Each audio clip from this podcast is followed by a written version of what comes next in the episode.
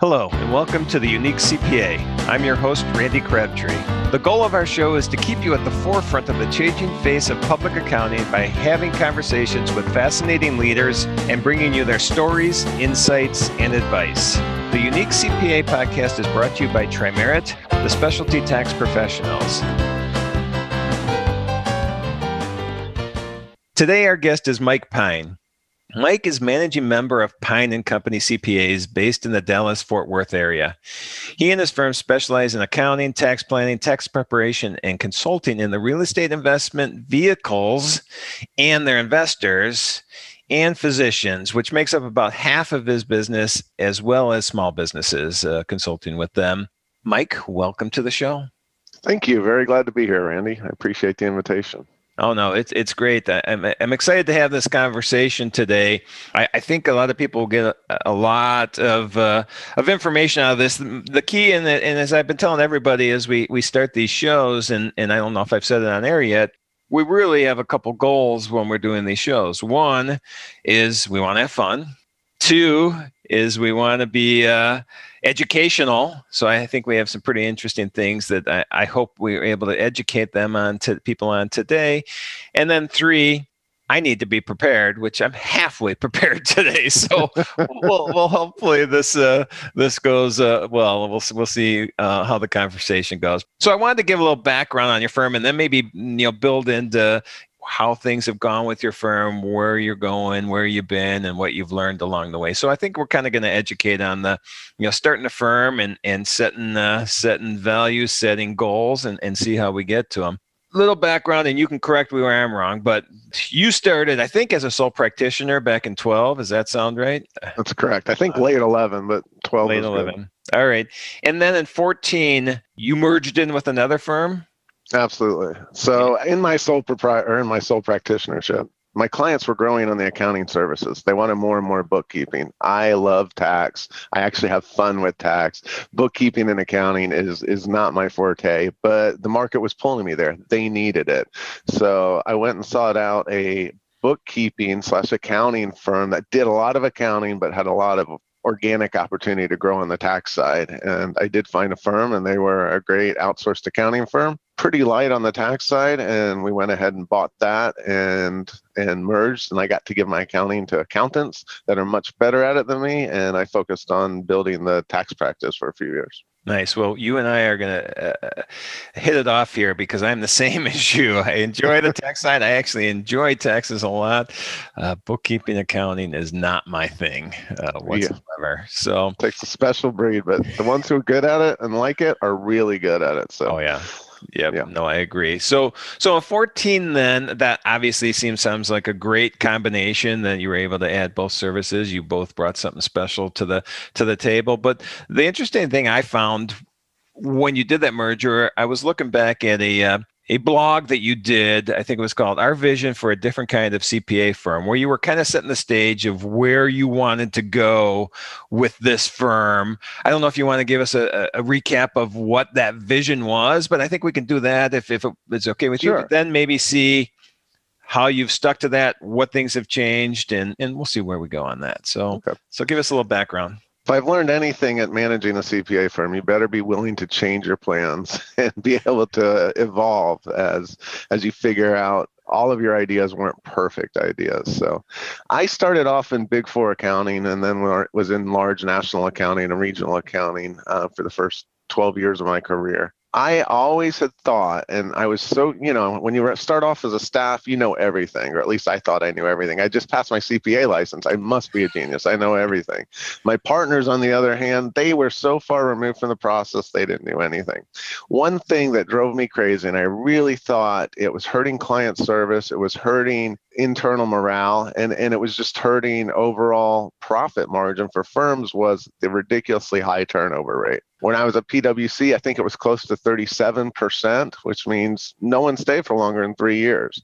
And when the people would leave, then you'd end up paying more for someone new and it would take them six months to get integrated into the firm. So my big belief, and I was certain this would help, was once we start a firm, let's not try to run at at very at maxed out capacity. Let's try to run with excess capacity so we could truly be proactive accountants for our clients instead of constantly playing catch up.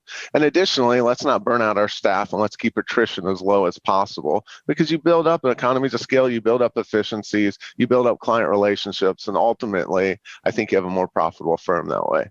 So within the first six months, I learned why no one else would do it because the other people that you're hiring and all the new staff that you're hiring, since you don't have revenue for them, it comes out of the one place that that is available, and that's the margin that would have been available for partner draws. Um, so I literally lived off my 401k for a couple of years as I tried to build this. I don't regret it a bit because we built a very high quality, low attrition practice that our clients loved and really provided good service. But at some point, you have to start making profit in a firm, and you can't throw all your money into having extra capacity. So we're still learning how to balance that out. I've learned some good lessons about that, and and you do have to balance it. I can't be all gung ho on just having extra capacity. But again, with extra capacity, you can serve your clients more proactively, and that's the number one complaint I hear from clients, especially new clients. My CPAs, I didn't hear from until the end of the year, until the the first of the year, wanting my tax stuff, and there was never any proactive tax strategies or accounting strategies or business strategies. And if you're constantly playing catch up, you can't offer that to your clients. So that's how we've really tried to differentiate ourselves. We, we try to run somewhere around 80, 85% capacity. When we hit 75, we start looking. When we hit 85, we get kind of desperate to hire. That's kind of brought our margins down probably about a third of what they would normally be, but it's growing a really good sustainable practice. I think that's the biggest lesson I learned. The other big lesson that I, I thought I knew it all again when I started this firm, and I thought I was going to be a great, great leader in the firm because I knew what I wanted out of a great leader when I was at other firms. But the only good leader I was for was for people exactly like me. And there's not a lot like that in, in accounting firms. So I had to learn to adapt and recognize what my weaknesses are. And ultimately, it led to just recently us merging with some of our favorite clients and good friends of mine who are really good leaders and they have no CPA background, but they are great and, and have a lot of background in running hospitality businesses and in managing lots of people with HR. And once we brought them in, and they're part of the firm now, we're, we're just skyrocketing. Our growth is going so fast. I have whiplash right now. Well, that's so. a good problem to have. That's that's nice. So this is a merger that just recently happened. Yes, it, it just recently happened. I think four months ago, but I was utilizing them kind of as a as free board of directors for about six months before then. And are they fully integrated in the firm, or is this separate entities, or how's that working? They really kind of serve as a board of directors. So they're not integrated in the firm. They're not CPAs. Um, in Texas law, they can only own a minority interest of the firm. We have it set that way, but we use them daily. I also hired a managing director to handle the day to day business operations who is a CPA. And our managing director calls one of these people, especially the HR expert, at least once a day, more like three or four times a day. I typically have conversations with them a couple times a day as well. And we're just leveraging off of their strength. And our team, we just did a week long Kaizen, which is not normal for a small firm like ours, but we did it and it was the best thing we could have done. It was a great experience because our team now is truly acting as a team and they're trying to help each other out. I know every firm kind of says that. I would have said that we were doing that years ago, but now that I see the difference, a lot of that's because of the new HR capital we brought in through the merger and how they're helping lead the firm, and they're much better leaders than I am yeah of people I, that is. Yeah. I, I i actually say the same thing with uh with our business that uh, once we figured out that my role was not best suited for managing people uh we started to grow a lot more because now now i'm just out talking to people and meeting with people and doing education and uh, i'm a lot happier and the firm's a lot happier. So you know growing within a firm and learning your weaknesses like you said is is very important. Agreed so a couple things I want to talk about then that you that you brought up. Um, one is the, and I read this on on your website as well, maybe in the, that same blog. that your goal is to have kind of a full circle service within uh, a client, meaning that the person that's doing the bookkeeping is also involved with the tax, but then you do have specialists involved that are, you know, doing the final review. Maybe I'm doing wrong. Is that part that has stayed as uh, planned? It's a part that we struggled with from the beginning. I think, as you and I talked before that we started this recording, I think in general, accountants are either really good at tax and don't like bookkeeping or really good at accounting and bookkeeping but don't like tax. I really believe the clients get a much better full circle service if you have the same people doing the tax work and the accounting work. So we tried for a few years teaching the accountants how to do tax. They were miserable. We tried teaching the tax people how to do the accounting. They were miserable. So that kind of fell off of our radar for a couple of years. And the last couple of years, though, we've been trying to reintegrate it. And what we're doing, instead of having the accounting person doing the tax, we have the accounting person and the tax person working together throughout the year. So they're they're actually collaborating. And when the accounting journal entries are being done and reconciliations are being done, the tax staff or senior associate or even manager in some cases are working with the accounting team to say, hey, this is what we would like to see, and this is what it would be more tax optimal. And it's working better. We still have the issue where our clients want to know who's the one person I call. If I have an accounting question, I have to call someone different from tax. We're trying to fix that and give each client one lead person to call. And they might know that, not know the answer, but at least the client can call the person, guess the question, and the question eventually gets answered. So. Yeah, no, I think that makes a lot of sense. That one point of contact, at least, like you just mentioned, makes it uh, less confusing for the client. And, and yes, again, I told you we're going to hit it off. We're kind of implementing the same type of thing as well. So we're going down the same path, I think, as you with that. So let's talk about then. I was going to ask if if you did do that full circle with one person doing thing, then you had to probably be hiring people that were not big four, probably because they're going to be specializing. You were probably hiring people that are coming from uh, you know smaller regional firms. Is that how it was going? That's how it was going and we still have one person that that it can still pinch hit for both accounting and tax. He's actually a tax senior now he's just promoted but he can do the accounting just as well and he's one of those rare breeds that loves both so he's wow. happy to do both. But yeah we had to hire him from a small firm and and train him on on both of the areas. We've missed the big four type people um, when we were trying that process because big four bring a lot of experience from using the leverage model in an accounting firm and also the the training model. They learn how to train as they're doing the work where you people bring people out of small companies and, and potentially most likely they don't have that experience. So now we're trying to hire people at least half half get some big four people get small people and let them learn and grow each other I like that a lot. How about I'm going back to your your vision statement uh, here? Flexibility within work schedules is that something you've been able to to continue to do and, and work around, or is that evolved as well?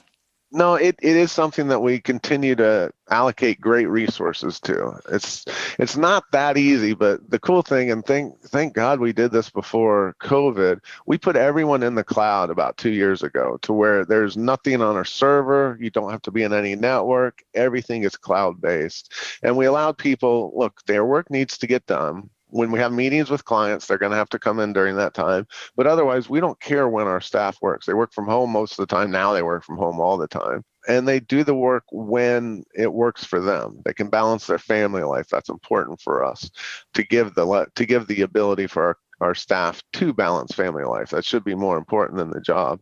So we still kept it. It comes at some cost because when you want to have a meeting and at, at one o'clock during the afternoon and you've got one of your key people that are taking their children to some event and won't be back till three, it, it's it makes it more difficult, but it also makes our staff a lot happier. And I think it makes us more sustainable in the long run. I think I, I, agree. How about from just retention of employees? Is, is you found that, that to be a positive? A huge positive. Yeah, a huge. I would, I would assume that as well. It's it's. I hear that more and more. We did a uh, a podcast early on in the in the life of the unique CPA with a CPA that was uh, you know, 15 person firm, something like that, and they were all remote. They didn't even have an office space, and they were all flexible schedules. And he kind of said the same thing, but same thing with retention and then just employees. Uh, you know, if you probably did a poll of everybody's uh, happiness with the firm, I'm assuming that that that creates a, a nice working environment it does. Now I'm jealous of the person who never who didn't have an office because now we have an office that we're paying monthly leases for that we can't use and aren't using. So whoever was the genius to not have an office in the first part, um, oh, I wish I had their foresight. well, you know what? It's I'm hearing it is when we come out of this, it is going more that way. I mean, I mm-hmm. heard oh, what was it? It was uh, some big company. Can't think of the name, and I probably even sh- shouldn't say the name, but some big company. Not, it wasn't a CPA firm that is looking to reduce their lease uh, uh, commitments by fifty percent. Wow. Um, and and you know more people working at home and and and you know my concern is that uh, you know that very well could affect the real estate market as well which you are uh, one of your expertise. Are you seeing anything like that in real estate being an issue? Absolutely. Both with our small business clients and with our our commercial real estate operators. Um, I, I think it's going to be a tough road ahead for commercial real estate there's just even if we all as business owners wanted to get people back in the office and wanted to go back like it was pre-covid i don't think our, our team would let us do it they've they've learned this new love affair of being able to work from home i guess it's a love hate affair right yeah. so they've loved it but I think I think it's going to be more something like half half. Like I think we'll maybe need half the capacity we used to have. Yep. Um, yeah, I think you're probably right. And let's let's segue into that then, because you are 50% of your business is two different specialties: real estate and you know investments and, and investors, and then physicians. So, was that one of the goals originally to be a specialist, to to have a niche practice, or is that just how it evolved? That's how it evolved. I thought, and I was scared of having a niche because my book of business was so general and so over the place that I thought I would be alienating prospects and existing clients if I picked a niche. But with having my training wheels and partnership taxation, it was just a natural fit that I started working a lot more with real estate tax and becoming more of an expert in it. So the clients were needing it. I was getting in more of the clients from the real estate sector and I was enjoying it. So eventually I gave up that fear and we've decided now we have three, I mean, two niches and one general. And our niches are physicians um, and their practices, both on accounting and tax side, and real estate investment vehicles and their investors as well. But yeah, on the commercial side, thankfully, and I feel really bad for the people who were in commercial real estate because it did it, it was a great industry to be in until recently. And I don't know how long it's going to take for them to recover but the people who I thought and always thought was a more conservative model to go into multifamily residential because you're insulated from huge economic swings to a certain point. When the market goes down, when housing bubble pops, when people lose their jobs, they move out of houses, but they still need a place to live. So surprisingly, our best serving sector in our client base is the multifamily housing. They're keeping 96, 97% occupancy and and collecting most of that as well. And they're doing very well. It's almost like COVID hadn't haven't impacted them at all. The ones that are in the office space, they're still in their long-term leases, but those are going to start, I think, rolling over uh, this summer, and that's when I think we'll see the pain for them. And and we're trying to get a lot of clients that are in that sector to prepare for and prepare for the cash flow crunch that they're likely to see and that's one of your your goals as a as an advisor is not just be a uh, a reporter of taxes and a reporter of accounting you're out there proactively working with these clients like you just said to uh, get them prepared for what's coming and that i'm mm. assuming was a goal from day one as well right Yes, it was. Um, it's one thing that I really didn't like about my practice at the larger firms um, when I was there is, again, we were always playing catch up. We would sell ourselves as advisors and trusted partners, but we never had the time to actually call the client, see what's going on during the year, and add our you know add our expertise to it. We never had times to sit and call your list and say, hey, this is what's happening. Like with commercial real estate, who should we call? Um, what do we tell them? And how do we ex- figure out a solution for them so yeah that was always one of my hopes with the firm and i can't say we're perfect at it we still have tax season right randy yeah, yeah. we're not very we're not very proactive once February 1st starts until about April 15th. But during the rest of the year, we've been able to do it. And I think it adds a lot of value to our clients, more value than the tax compliance or accounting compliance, I think. Yeah, and I'm assuming that that has uh, translated into a, a, pretty high retention rate with uh, your client base as well. Yeah, very high retention rate. That, that's that's awesome. Congratulations on that. Thank you. I'm um, blessed. Just one question that I that I uh, uh, based on that. You know, you you do call yourselves a uh, CPA firm. I've seen a lot of firms changing that to an advisory firm, mm-hmm. and it mm-hmm. sounds like that's a lot of what you do. And have you ever considered that? Is that something that's come into mind? it's something I thought of, and I think I need to think about it more because as a CPA firm, we have a lot of limitations. But one of the ways we've gotten out of it is, is we do not offer financial statement reviews or financial statement audits. So we're able to, we don't have to be independent of our clients. We can be their partners. So I'm biased. I'm a CPA. I think CPAs have a very uh, a very strong impact in the business community and I, I, I like being a cpa and i also want to make good you know help build up the reputation for cpas so all right well, something i'll, I'll think about yep. but not probably go there. Okay, well, I'll give you I'll give you uh, one firm that I've uh, actually the managing partner was on on the, the podcast as well as they call themselves a, a CPA led advisory firm. So you can huh. keep CPA in the name. So I'm not saying change your name. Your name's great. Pine and company CPAs. I just wondered if you had considered it, just because that seems to be a key aspect with uh, with what you do with the business is not just be a reporter of what happened, but rather yeah. an advisor of affecting what's going to happen. It's a very interesting idea, Randy. Something so. I'll put a lot of thought into. that, that's all right. I just thought I'd bring it up. So I think one last topic I want to touch on, and this has been great. I, I, you know, I'm very fortunate. I, I have people reaching out that have listened to this, and and I know a lot of them are have been uh, more startup firms as well. So I think this has been great advice and great experience for them to know. Okay, this is this is what someone's lived through, and this is where they're going. Uh, the one thing that you and I talked about before we started recording was billing, because there's a lot of there's a lot of aspects to billing right now that I think are changing in general. There is there is more leaning towards a couple of things. Oh, going away from hourly, going towards value, or going towards fixed fee. Is that something that has changed or been affected by uh, the last six years of, of you learning what you need to do in that aspect? Yes, there's been a basically a U curve. So we started off trying to be all flat fee, billing our clients on a monthly retainer for tax and accounting as I was improving the quality and bringing in more expensive and experienced staff, we were losing more money on that. We we maybe lost probably on over a third of our clients uh, lost margin were negative in the margin areas. And i couldn't figure out how to do the flat fee pricing. So we kept some legacy clients on it but i, I made the u-turn and started just billing by hours because that's what i was comfortable with. That's what i knew and that's been working. That being said like you said the market is changing. It's changing. Clients want flat fee. They want predictable value. And if you can do fixed fee and improve your efficiencies it can be more profitable. I mean i read the same publications you do and everyone's moving towards fixed fee.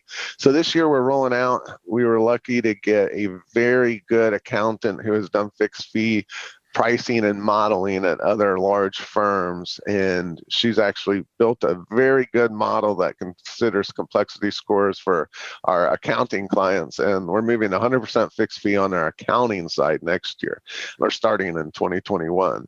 On the tax side, I know we've got to get there. That the market's demanding you get there. And when I do my sales calls and business development calls, that's the hardest hurdle I have to get over is the uncertainty on what our price is. So I know we're going to get there. We're going to try to roll it out and kind of beta test some tax clients this tax season.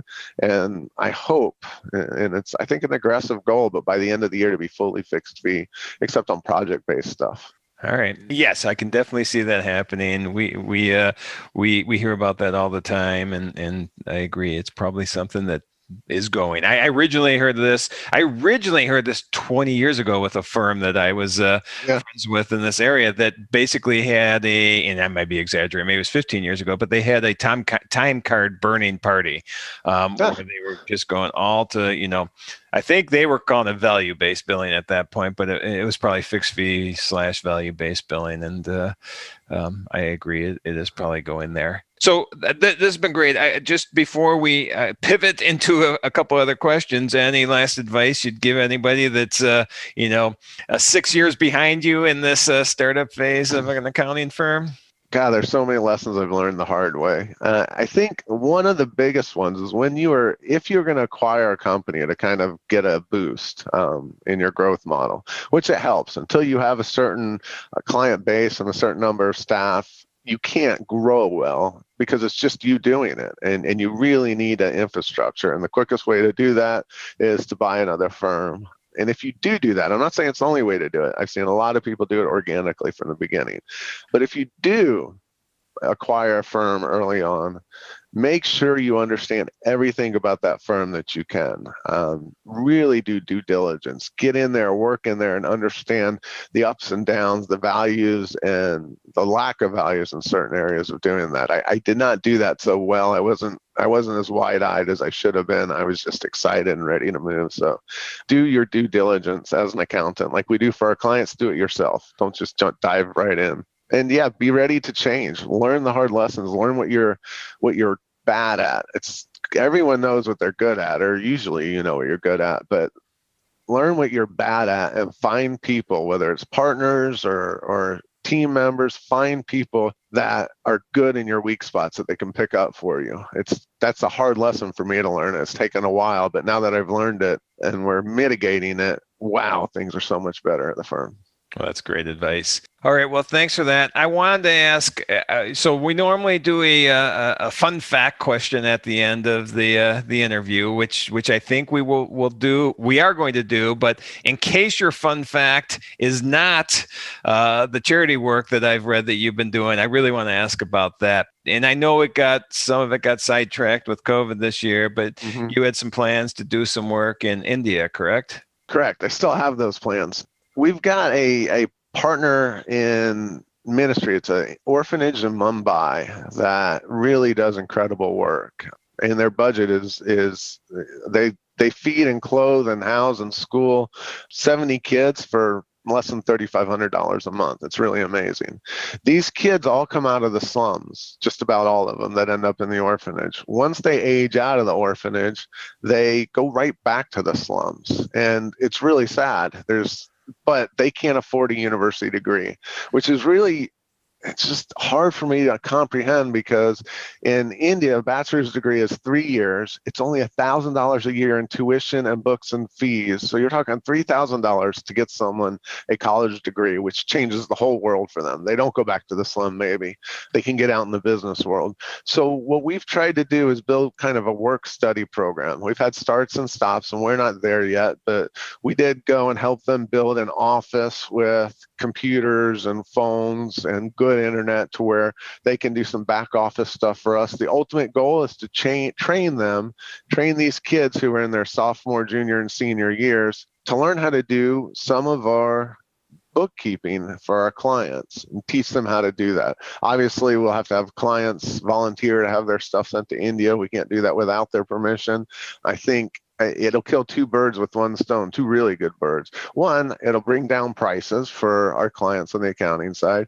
And two, these kids will learn how to do US accounting with practical US experience before they get even get into university. And the plan is is for a part of their wages we're not going to pay them indian wages which is about a dollar a day. We'll pay them somewhere halfway between indian and us wages. Is to put most of that in a trust to pay for their university. And we're hoping when they're in university they can still come back part-time as kind of a supervisory role help grow up the next batch of kids. And then as long as they're still working part-time by the time they get out of university they'll have five six years of practical accounting experience and a degree which should set them heads above most of the kids graduate. I think there's like 35 million kids graduate college each year in India, and only about a third of them find placements. So I think that's my dream on the charitable side. Uh, that's one of my greatest passions, and I hope that we get there. Um, but there's a lot of work to go to get there. Now, is there? So, I mean, that is amazing uh, goal that you've got with that. Is there? Is there a website that people can get involved with that? Is there any background on that, or is this just uh, you were still putting this whole plan in in place? we're still implementing it. The website is terrible, but I'll share it anyways. Um, just if you check it now, please go back and check it in six months. But the website is raysofhopeus.org. Raysofhopeus.org. Great, thanks. And that, and I think we will uh, be the, have that be your fun fact. I, I, I uh, that is an amazing fact. So, unless you want to share something else, uh, uh some fun uh, story of uh, Mike Mike Pine, or what you like to do, or I think that's my greatest fun fact and my, my where my greatest passion outside of the firm lies. But I will tell you one other fun fact that yep. I think I suspect most people with kids have learned during COVID. Just because you lock your office door does not mean you're not going to get screaming and scratching at the door like an animal and banging during your video conferences. So that's I don't know if that's a fun fact or not, but it's it's been. It's been I think it's a real life experience. fact. Yeah, exactly. a real interesting experience. Hey, we made it through this whole interview without uh, without any of that. So that's because uh, I had my wife take them for a walk. See, you're an advisor. You're planning ahead. You're looking at the, the future. All right. All right. Well, before we completely wrap it up, is there any way, you know, people can get a hold of you, website, LinkedIn, anything else? Yeah, the website's the best. We have a contact us form there, and it's just pinecocpas.com. So multiple CPAs, one word, pinecocpas.com. Great. Well, this has been awesome, and and, and Mike, you, I appreciate you being on here. You and I, uh, we actually kind of changed the whole f- format that we were going to discuss uh, uh, right before we start discussing. I think it went great. I this was I, I learned a lot, and and I think a lot of people uh, will get a lot out of this, especially if they're uh, six years behind you in uh, in getting things going. So appreciate you being fun. Yeah, I appreciate you. you being on the show. Thank you for joining us today, and you can find all the links and show notes for today's episode, as well as more about Trimerit at theuniquecpa.com. Remember to subscribe and join us for our next episode, where we'll be going beyond compliance into forging new pathways of delivering value to clients, diversifying your revenue streams, and leading edge management techniques and styles.